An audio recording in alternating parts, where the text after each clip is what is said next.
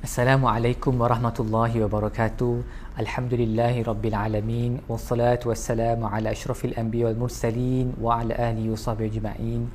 Rabbi shrah li sadri wa yassir li amri wa hlul 'uqdatam min lisani yafqahu qawli. Subhanaka la ilma lana illa ma 'allamtana innaka antal alimul hakim. Amma ba'd.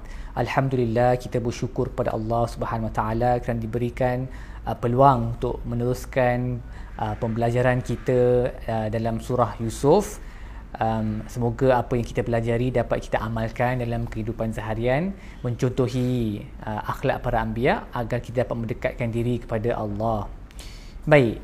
Uh, InsyaAllah hari ini kita akan sambung di mana kita berhenti pada minggu lepas. So pada minggu lepas kita berhenti pada ayat 22 uh, di mana Allah berkata walamma balagha ashuddahu atainahu hukman wa ilman wa kadzalika najzil muhsinin. Apabila dia sampai umur yang uh, mature yang matang maka kami telah memberikan anugerahkan kepadanya hukman dan ilman kebijaksanaan dan ilmu. Dan begitulah kami memberi um, ganjaran kepada orang yang muhsinin orang yang baik-baik yang sentiasa berinteraksi dengan cara yang ihsan dengan orang lain. Um, jadi dia punya sambungan dia adalah so kalau tuan-tuan dan puan-puan ingat dia Nabi Yusuf telah dicampakkan ke dalam perigi oleh abang-abang dia. Kemudian um, ada sekumpulan pedagang uh, caravan yang lalu yang telah mengambilnya dari per- perigi tersebut dan menjual dia di Mesir dan seorang pembesar telah memberinya di Mesir.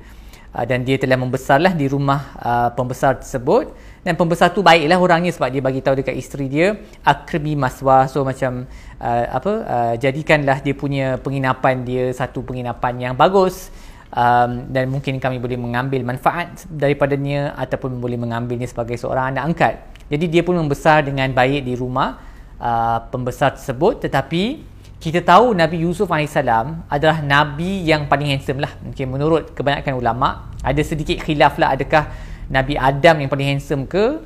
Nabi Yusuf yang paling handsome ke? Ataupun Nabi Muhammad yang paling handsome?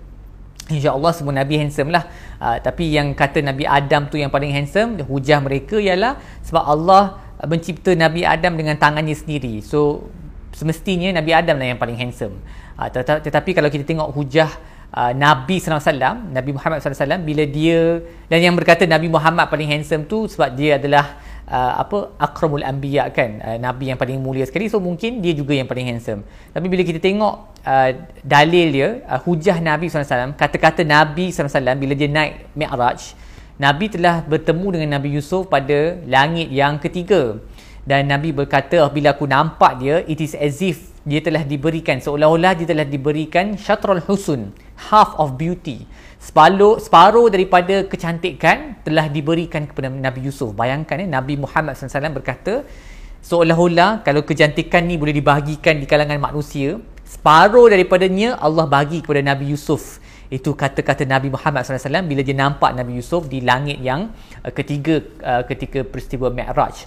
Jadi dia memang exceedingly handsome lah Nabi Yusuf ni. Saya pun teringat tengok, tengok juga muka dia tapi mungkin kita kena mati dulu lah. Mati pun masuk syurga insyaAllah kita boleh tengok Nabi Yusuf. Um, jadi sebab dia terlalu handsome maka um, pembesar, isteri pembesar kita panggil dia Datin lah. Okay? Datin X ni dia jatuh hati dengan Nabi Yusuf. Uh, sampai kiranya dah lama lah dia tengok Nabi Yusuf tu dia rasa terlalu cinta dia tu macam terlalu berahi lah. Dia ter, tergoda sangat dengan Nabi Yusuf. Dan dia macam tak logik sikit sebab dia mungkin dah berumur. Dia mungkin uh, at least 20 years older than Nabi Yusuf sebab dia seorang wanita dia isteri kepada pembesar tu. So she, she must be much older than him.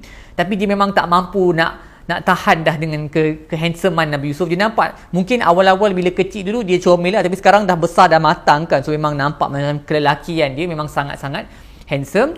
Jadi pada suatu hari nah isteri dia telah melakukan satu perkara yang tak baik. Warawat warawadatu warawadathu allati huwa fi baitiha an nafsi. So Allah berkata dia yang duduk di rumahnya telah menggoda uh, Nabi Yusuf. Wa ghallaqatil abwab. So pada suatu hari suami dia tak ada kat rumah. Jadi dia telah mengunci pintu-pintu ghallaqatil abwab. So ghallaqa ni dia macam kunci banyak kali lah. Mungkin pintu-pintu tu banyak kunci ataupun kita ada uh, boleh nampak dia punya bahasa dia dengan bentuk intensif. Ghallaqa tu bentuk intensif. Seolah-olah dia kunci dan dia tengok dia kunci dan dia tengok. Nak pastikan tak ada orang boleh tengok apa yang dia buat. So dia kunci semua abwab pintu-pintu di rumah waqalat dan dia berkata kepada Yusuf hai talak datang kepada aku come to me. Okay so dia basically mengajak Nabi Yusuf untuk melakukan zina. Dan Nabi Yusuf AS sebab dia seorang Nabi terus dia berkata qala ma'azallah um, Allah lah tempat perlindungan I seek refuge in God aku tak boleh melakukan perkara ni kerana innahu rabbi ahsana maswai. Kerana tuanku rabbi di sini bukan maksudnya tuhanku maksudnya adalah tuanku iaitu pembesar dalam rumah tu yang mengambil dia sebagai anak angkat. Dia kata innahu rabbi ahsana maswai. Tuanku telah menjaga aku dengan baik. Takkanlah aku nak apa? Balas dia punya kebaikan tu dengan perbuatan terkutuk ini berzina dengan isteri dia. Ini satu per, satu perkara yang tak boleh diterima. Dan kemudian berkata innahu la yuflihu zalimun. Dan orang yang melakukan begitu dia telah zalim dan orang yang zalim tidak akan uh, tak akan berjaya. So itu kata Nabi Yusuf. Dia dia jaga diri dia lah. Um, dan Allah berkata walaqad hammad bihi. Dan uh, apa isteri Nabi uh, isteri pembesar ni dia sangatlah berhajat kepada Nabi Yusuf tapi Allah berkata wahamma biha laula arra'a burhana min rabbi. Dan kemungkinan Nabi Yusuf juga akan terhajat apa tercenderung kepada dia kalau dia tidak melihat burhan daripada Tuhannya. Burhan ni petanda uh, para ulama uh, berbincanglah apa burhan yang Nabi Yusuf telah nampak kan ada yang kata dia ternampak wajah bapa dia. Ada yang kata burhan tu adalah nur yang Allah letak dalam hati dia. Apa-apa pun tapi Allah telah memberinya satu petunjuk satu petanda satu burhan yang menyebabkan dia sedar yang dia tak boleh melakukan perbuatan terkutuk ini dan dia men- perlu menjaga dirinya. Jadi dia sejenis guidance lah daripada Allah supaya tak terjebak dalam zina Um, wa kadzalika linasrifa anhu su wal fahsya. Begitulah kami memalingkan Yusuf daripada perbuatan yang keji dan mungkar. Innahu min ibadinal mukhlasin. Kerana dia adalah daripada daripada kalangan hamba kami yang mukhlasin. Mukhlasin ni maksudnya yang terpilih, yang terpilih oleh oleh Allah dari segi kenabian dan juga dari segi kemaksuman daripada melakukan dosa. Ada setengah kiraat lain membaca ayat ni sebagai innahu min ibadinal mukhlisin. Mukhlis ni adalah orang so perkataan akhlasa dia ada um, dia ada kita kata uh, active participle dengan passive participle. Dia mukhlis ataupun mukhlas. Mukhlis ni orang yang menyucikan amalan dia um, semata-mata untuk Allah. Maksudnya dia pilih untuk melakukan semua amalan dia kerana Allah. Dia ikhlas lah. Dia ikhlas. So perkataan ikhlas maksudnya dia memilih untuk melakukan amalan-amalan dia kerana Allah. Itu mukhlis. Mukhlas pula adalah orang yang dipilih. So dia dalam bentuk pasif. Iaitu mereka yang dipilih oleh Allah untuk menjadi insan yang baik. Jadi bila kita ambil dua-dua bacaan ni sekali dan dua-duanya datang daripada Nabi SAW kita dapat satu pengajaran iaitu orang yang ikhlas ni orang yang ikhlas dalam dia punya um, dalam dalam amalan dia dan dia two way process lah. Orang yang ikhlas orang yang mukhlis dia akan jadi mukhlas. Orang yang memilih untuk melakukan amalan dia kerana Allah Allah sendiri akan memilih dia sebagai hamba-hamba yang disayanginya. Dan kita belajar bahawa orang yang ikhlas dalam pekerjaan Allah akan menjaga dia daripada godaan syaitan. So contohnya kalau kita dekat kerja, kita ikhlaskan niat kita yang kita pergi kerja ni kerana kita kita buat kerja tu kerana Allah SWT. Provided kerja tu memang kerja yang halal lah, kerja yang bagus.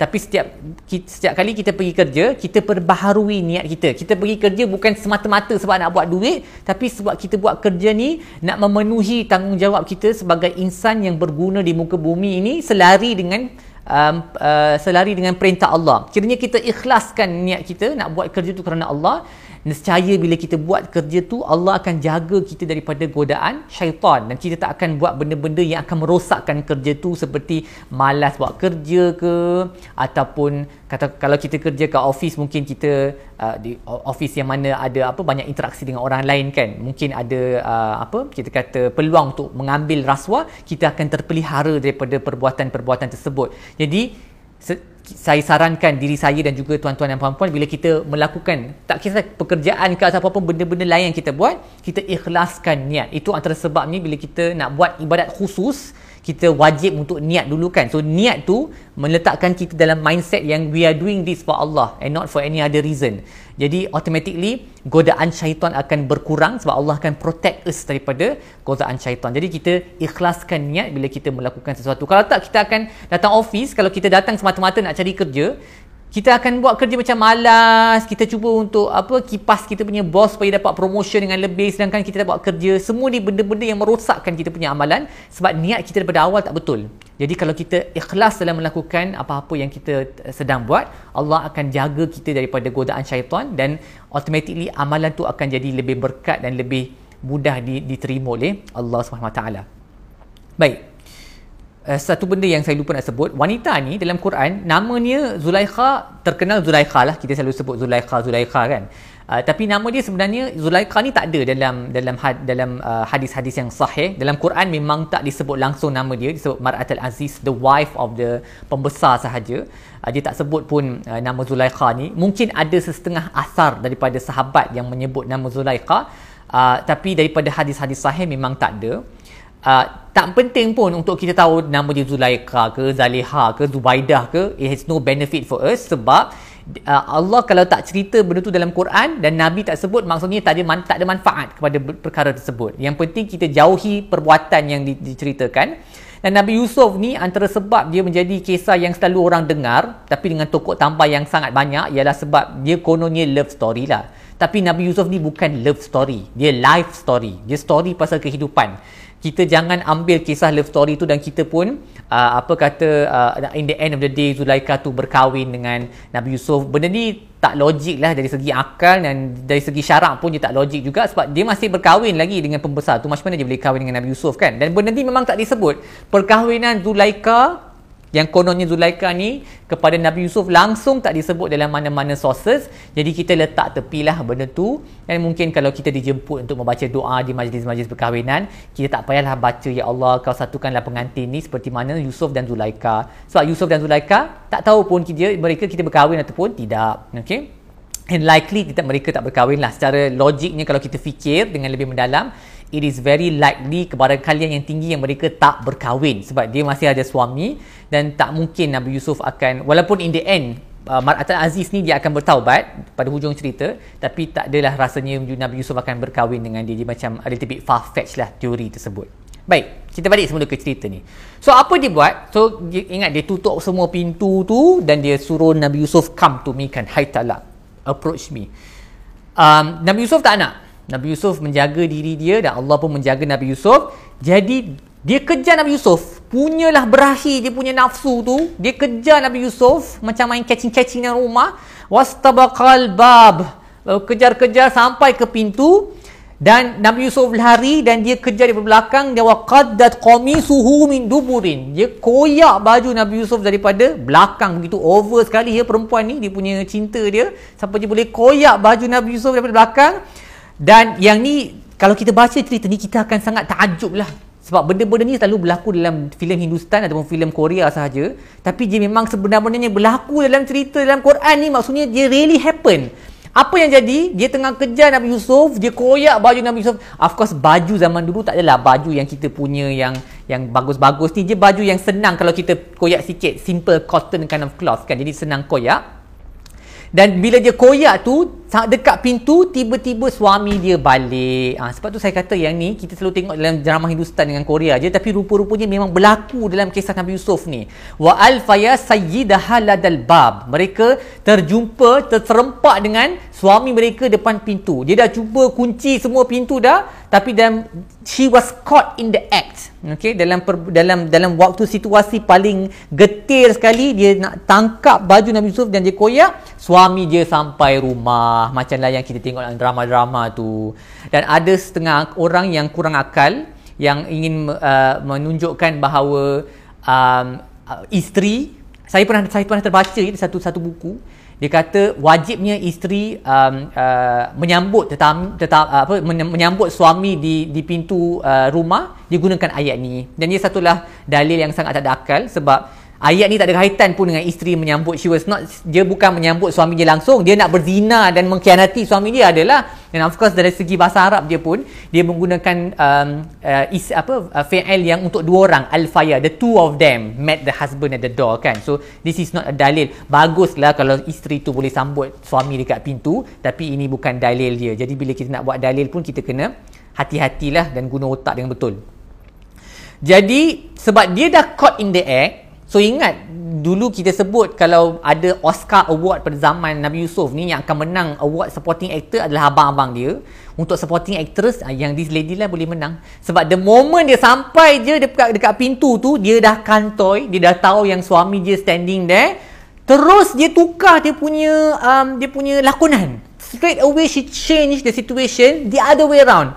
Dia menjerit-jerit dia kata qalat ma jazaa'u man arada bi ahlika su'an illa an yusjana aw azabun alim. Dia kata apakah apakah hukuman untuk orang yang mem- hendak melakukan kejahatan kepada keluarga engkau melainkan kau penjarakan dia ataupun kau hukum dia dengan hukuman yang berat. Dan yang menariknya kalau kita tengok ayat ni dia kalau kita tengok hukum tajwid dia eh, hukum tajwid dia uh, Allah menggunakan dua mat wajib mutasil dalam ayat ni untuk menunjukkan tu bagi kita rasa feel macam mana event tu was unfolding. Seolah-olah dia menjerit dengan suara yang tinggi dan non-stop like dia punya drama tu. So dia jaza su'an. Tapi kalau kita tengok respon Nabi Yusuf dia satu frasa yang pendek saja dia kata qala hiya rawadatni an nafsi. Dia yang telah goda aku. Pendek je. Itu respons Nabi Yusuf. Tapi dia punya respon dengan fama jazaa'u man arada bi ahlika su'an. So you can imagine her screaming and shouting like a mad woman at this point. So the tajwid tu dia bukan saja sunnah untuk membaca tajwid dengan betul, tapi dia sebenarnya memberi efek kepada macam mana cerita tu unfolding sebenarnya. One of my teachers Dr. Sohaib Said dia berkata dia dia, dia menghuraikan uh, apa uh, fungsi tajwid dalam dalam kisah ni. Sama juga kalau kita tengok um, uh, pada awal cerita bila Nabi Yusuf Yusuf dicampakkan dalam perigi kan ghayabatil jubb jubb tu perkataan jubb tu memberi memberi uh, indikasi seolah-olah uh, uh, perigi tu masih ada air sebab bila dia masuk dalam air dia splash jubb macam tu. So tajwid tu will give you a sense of what is actually going on at that time. So itu antara fungsi tajwid lah selain daripada mencantikkan bacaan dan ia menjadi sunnah dia juga memberi kita um, uh, almost like a real real life view of what is happening at that time macam kita baca dalam surah yasin kan wajah amin aqsal madinati rajulun yas'a. Ja tu dia dengan mad wajib mutasil tu menunjukkan yang lelaki tu datang daripada bahagian bandar yang jauh sekali. Sebab tu dia dengan uh, dipanjangkan dia punya bacaan. So itu efek tajwid dalam bacaan kita. Baik jadi dia dengan penuh drama sekali dia menjerit-jerit dan dia tukar terus dia punya cerita tu dia kata Yusuf lah yang yang cuba untuk melakukan kejahatan kepada ahli keluarga kamu. Apakah hukuman selain daripada kita penjarakan dia ataupun kita kenakan dia azab yang sakit?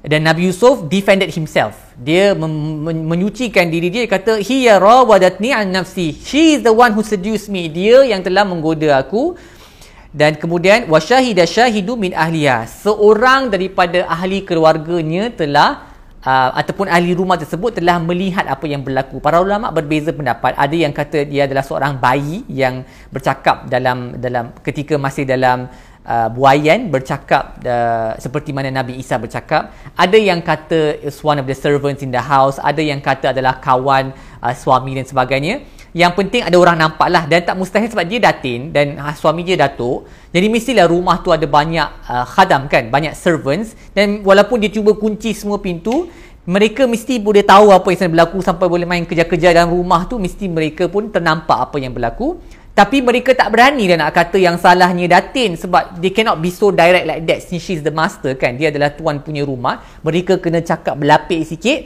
Jadi mereka bagi idea kepada tuan rumah. Dia kata kita tengok dia punya baju. In kana qamisahu qamisuhu qamisuhu qudda min qubulin kalau baju dia koyak daripada depan fasadaqat wa huwa wa huwa minal kazibin kalau maka dia uh, isteri your wife is telling the truth isteri kamu bercakap benar dan Yusuf bercakap tipu. Tapi wa in kana qamisuhu qudda min duburin tetapi kalau baju dia koyak daripada belakang fakazabat maka dia menipu isteri kamu menipu dan Yusuf adalah dari kalangan mereka yang bercakap benar minas sadiqin.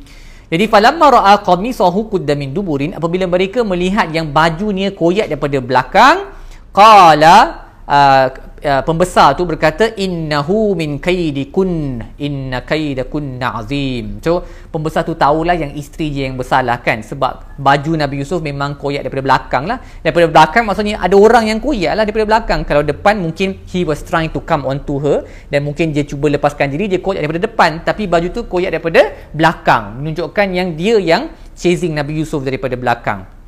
Jadi bila benda tu dah jelas pembesar berkata ini adalah daripada uh, plot kamu kaidakun inna kaidikun inna kaidakun azim. Yang menariknya uh, pembesar ni um, dia berkata uh, ini adalah daripada plot dalam bahasa Arab untuk perempuan kata ganti diri untuk perempuan adalah ki. So sepatutnya dia sebut innahu min kaidiki.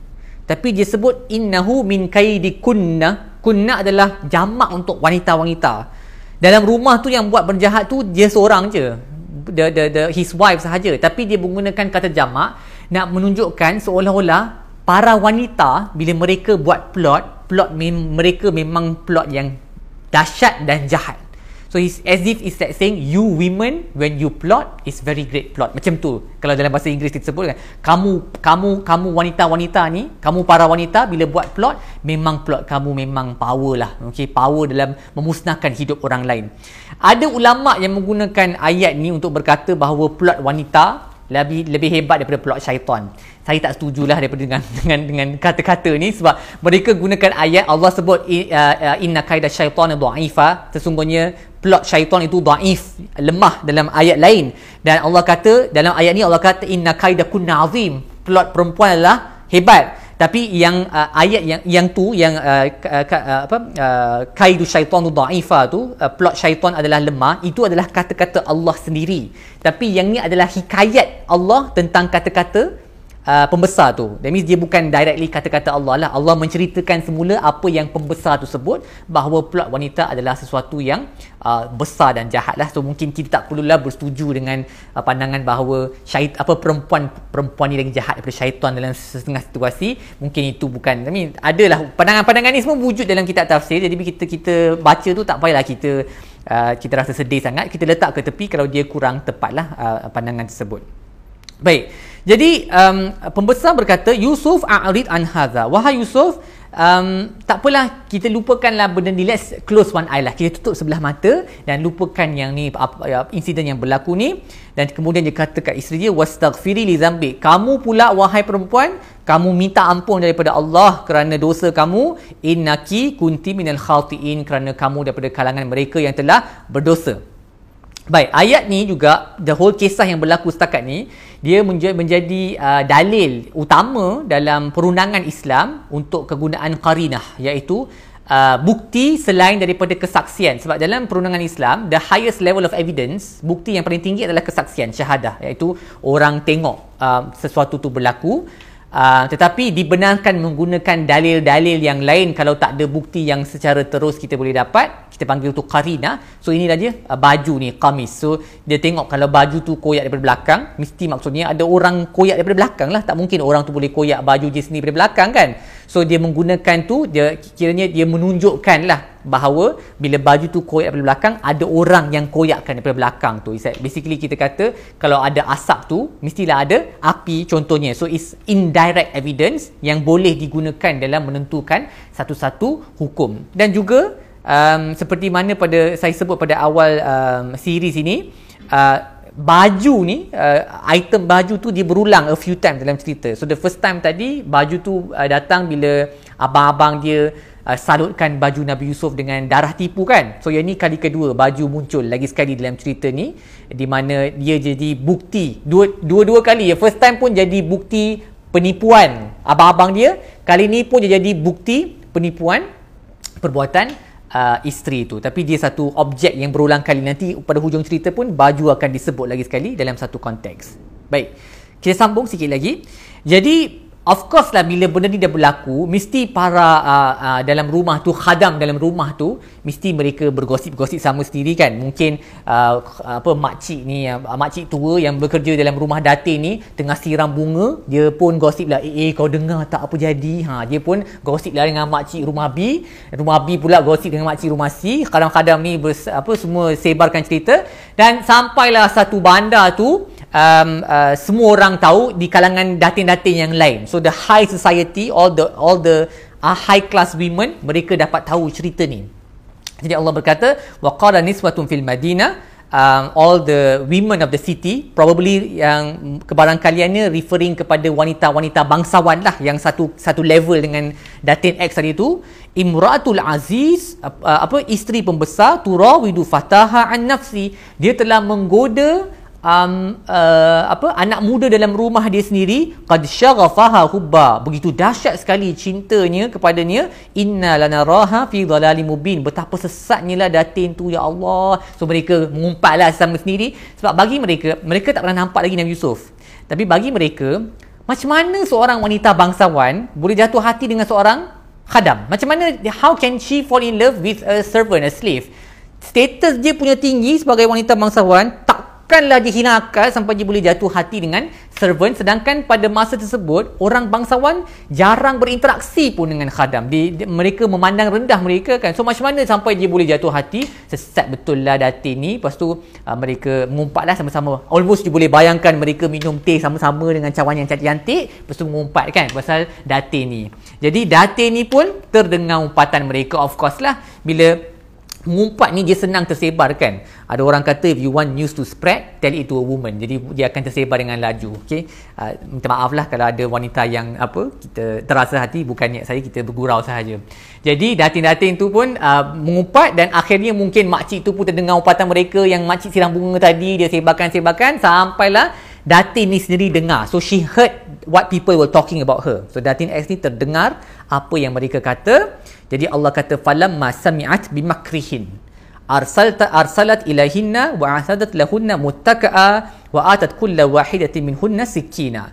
Jadi dia pun nak teach them a lesson, dia nak buktikan kepada mereka yang mereka ni yang sesat sebenarnya.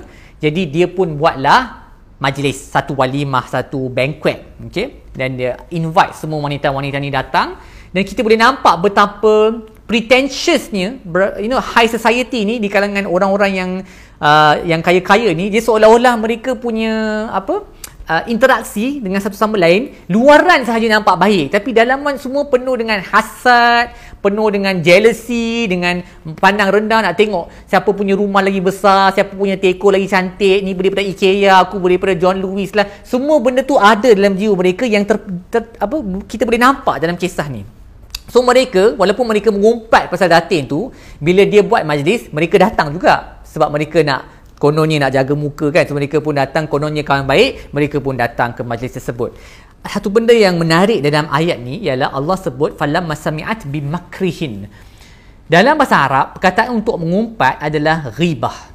Ghibah. Tapi dalam ayat ni Allah tak sebut perkataan ghibah. Allah kata falam masami'at bimakrihin apabila mereka terdengar apabila dia datin X ni terdengar makar mereka. Makar dalam bahasa Arab adalah plot. Dan ini adalah satu uh, perkataan a choice of word yang Allah guna yang sangat powerful sebab kita kena fikir kenapa Allah menggunakan perkataan plot?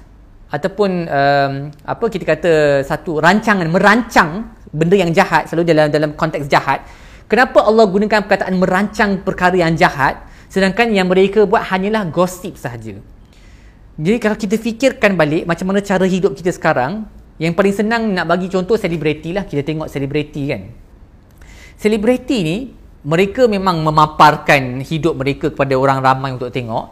Tapi kita tengok betapa sengsaranya hidup mereka kalau di US tu memang tak merata dunia lah bukan dekat US sahaja ramai selebriti yang akhirnya membunuh diri walaupun mereka ada jutaan followers jutaan orang yang sayang kononnya sayang kat mereka. Tapi jiwa mereka tu resah sentiasa because mereka tak boleh jalan keluar pun tanpa ada orang yang akan cuba untuk tahu mana dia nak pergi hidup dia macam mana dia keluar dengan siapa tu. Orang sibuk orang sibuk nak tahu apa yang mereka buat dan perbuatan yang suka mengumpat. Dan kita pun kan bila kita dengar eh eh kau dengar tak? Macam ni macam ni macam ni. Oh ya ke? Jom kita cari kat internet lebih lanjut. Jadi kita pun dig further and further. Doing that bila kita buat benda tu kita asyik mengorek lebih dalam dalam kehidupan orang lain. Ini adalah makar. Ini adalah rancangan yang jahat. Sebab walaupun benda perbuatan kita tu dia tidaklah menyebabkan orang tu directly affected tapi bila kita bongkar secara sikit-sikit semata-mata sebab kita nak mengumpat kita mesti akan mengumpat dengan orang lain pula. Orang tu akan mengumpat dengan orang lain. Akhirnya cerita yang tak ada orang tahu semua orang akan tahu dan dia akan jadi satu satu sumber malu kepada orang tersebut. Jadi dia nak keluar rumah pun dia tak boleh nak tunjuk muka dia sebab orang akan um, uh, spekulasi all kinds of things. Kalau ada paparazzi lagi teruk lah kalau tuan-tuan ingat saya kecil lagi waktu tu uh, Lady Diana kan Princess Diana. Macam mana Princess Diana mati kan dia dalam dia mati dalam tunnel French tunnel tu dia bawa kereta.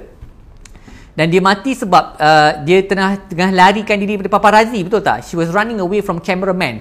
Cameraman ramai-ramai tengah tangkap gambar sebab dia dia keluar dengan dia punya um, lover dia. Kisah dia panjang lah yang yang belakang-belakang tu tuan-tuan boleh baca sendiri kenapa dia berpisah daripada Prince Charles sekejap dan bersama dengan uh, Dodi Al Fayed tu dan uh, sebab tak ada apa ada masalah-masalah dalam rumah dalam istana dan sebagainya. Tapi isu dia adalah paparazzi couldn't leave her alone. Mereka asyik nak tangkap gambar dia sampai dia keluar daripada dia restoran tu dia masuk dalam kereta driver dia bawa laju sangat. Sebab nak larikan diri daripada paparazzi syaitan ni dia terlanggar tunnel punya wall tu and she died on the spot. She died there Princess Diana. This is how gossip boleh memusnahkan hidup orang sebab tu Allah gunakan perkataan makar. Sebab gosip tu dia bukan saja-saja, dia memang satu benda yang in the end walaupun bukan niat kita untuk merancang untuk musnahkan orang hidup orang lain, dia inevitably will destroy people's lives. Jadi kita tak perlulah sibuk pasal urusan orang lain. Jangan gosip-gosip suka-suka tanpa sebab. Dia ada gosip yang dibenarkan yang pada awal surah ni kan kita tengok Nabi Yaakob memberi warning kepada Nabi Yusuf jangan ceritakan mimpi ni kepada abang-abang kamu nescaya mereka melakukan sesuatu yang jahat. Itu gosip yang dibenarkan sebab dia ada maslahah dan dia nak menghindarkan mafsadah. Kalau saja-saja nak bercakap benda-benda yang tak ada manfaat, tak perlulah sebab in the end dia memang akan merosakkan kehidupan orang lain um, seperti mana yang kita tengok lah bila sebab paparazzi tu tangkap gambar kenapa mereka nak tangkap gambar? Sebab dia tahu yang orang nak tahu. Orang ramai sibuk nak tahu hidup Princess Diana tu supaya mereka boleh tulis tabloid. Dan orang suka baca cerita-cerita ni semua. Termasuklah kita-kita sekarang. Muhasabah lah bila kita kita buka social media dan sebagainya benda yang kita baca tu it concern us tak? Macam Nabi SAW sebutkan min husni islami mar'i tarkuhu ma ya'nihi daripada kesempurnaan Islam seseorang dia meninggalkan benda yang tak ada kaitan dengan dia. Something that doesn't doesn't concern you leave it alone. Tak payah jadikan bahan cerita uh, khususnya kalau dia melibatkan maruah orang lain. Sebab benda tu memang boleh memusnahkan uh, maruah orang tu dan in the end boleh lagi teruk daripada tu can lead to death pun. Sebab tu Allah gunakan perkataan makar so be careful of gossip sebab it is like plotting to destroy people's lives jadi um, mereka pun um, datang ke rumah uh, uh, tersebut dan uh, isterinya uh, isteri pembesar telah memberi setiap mereka satu um, pisau. Uh, zaman dulu dessert tu buah-buahan lah. Kita tak ada es krim es krim semua tak ada kan zaman dulu. So waktu dessert tu mereka kena potong buah sendirilah. So mereka semua tengah duduk-duduk dekat lounge tu waktu nak potong dessert isteri pembesar ni dia kata kat Yusof sekarang kau jalan just walk across the room sahaja. Keluar sahaja uh, across the room. Dan bila Nabi Yusuf jalan across the room mereka semua punyalah terpesona dengan dia punya kehandsomean dia tu. Sampai Allah kata faqatta'na aydiyahun. Mereka terpotong tangan mereka sendiri. Ni tuan-tuan kalau kita terpotong kita potong ayam ke, potong ikan ke, potong bawang kan kan? Kalau terpotong sikit pun we will realize kan? Terus kita akan ouch. terus letak bawah uh, apa air untuk basuh dia punya darah tu. Yang ni Allah kata bukan terpotong sikit. Allah kata faqatta'na aydiyahun maksudnya qatta' tu dalam in, dalam intensive form. Maksudnya mereka ber, terpotong berkali-kali ataupun potongan yang agak dalam. Tapi tak adalah potong sampai tangan tu tercabut tapi potong a few times lah dia punya tangan tu tak rasa sakit It is as if mereka were they were hypnotized by his handsomeness, by his beauty sampai mereka potong tangan pun tak sedar. Wa qulna hasyalillah. Mereka kata, "Masya-Allah." in, in ma hadha bashara ini bukanlah manusia in hadha illa malakun karim ini hanyalah seorang ini this cannot be a human being terlalu handsome ini mestilah seorang malaikat so begitu handsomenya mereka uh, Nabi Yusuf tu sampai mereka um, hilang kita kata apa hypnotize lah. Sekarang ni kita dalam dalam perubatan moden pun kita ada setengah kaedah hipnosis yang kita panggil yang mana kita boleh buat surgery untuk setengah um, surgery itu guna kaedah hipnosis. Maksudnya tak payah guna ubat bius kita hypnotize the patient kata kat dia you are now on an island ke apalah dia punya hipnosis dia. Dan dia subconsciously dia akan tutup dia punya pain receptor tu. So surgery boleh dilakukan pembedahan boleh dilakukan tanpa menggunakan bius untuk setengah pembedahan dia seolah-olah itulah yang telah berlaku. Dia mereka hilang mereka punya perception sekejap pancaindera, kebolehan untuk rasa sakit sebab terlalu terpesona hanya dengan melihat muka Nabi Yusuf sahaja.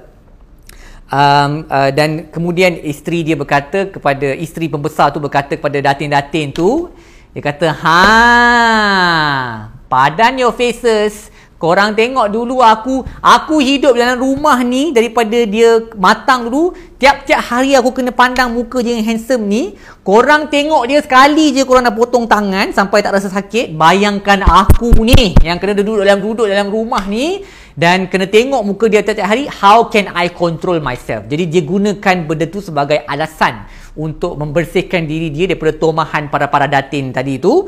Dan mereka pun berkata uh, uh, fadzalikuna lumtun nanifi itulah that is what you were blaming. Itulah yang kamu salahkan aku. Walaqad rawatuhu an nafsi. Betul aku yang goda dia sebenarnya fastaqsam. Tetapi dia telah um, uh, tak nak dia tak nak kepada aku wala illaf ya, yaf'alu ma amuruhu. Kalau dia tak buat apa yang aku suruh dia buat la yusjananna wal yakuna minas saghirin. Aku akan pastikan dia masuk penjara dan dia akan jadi dari kalangan orang yang hina. So she was going to use her power. Tak habis lagi plot dia. Dia nak sambung lagi plot dia.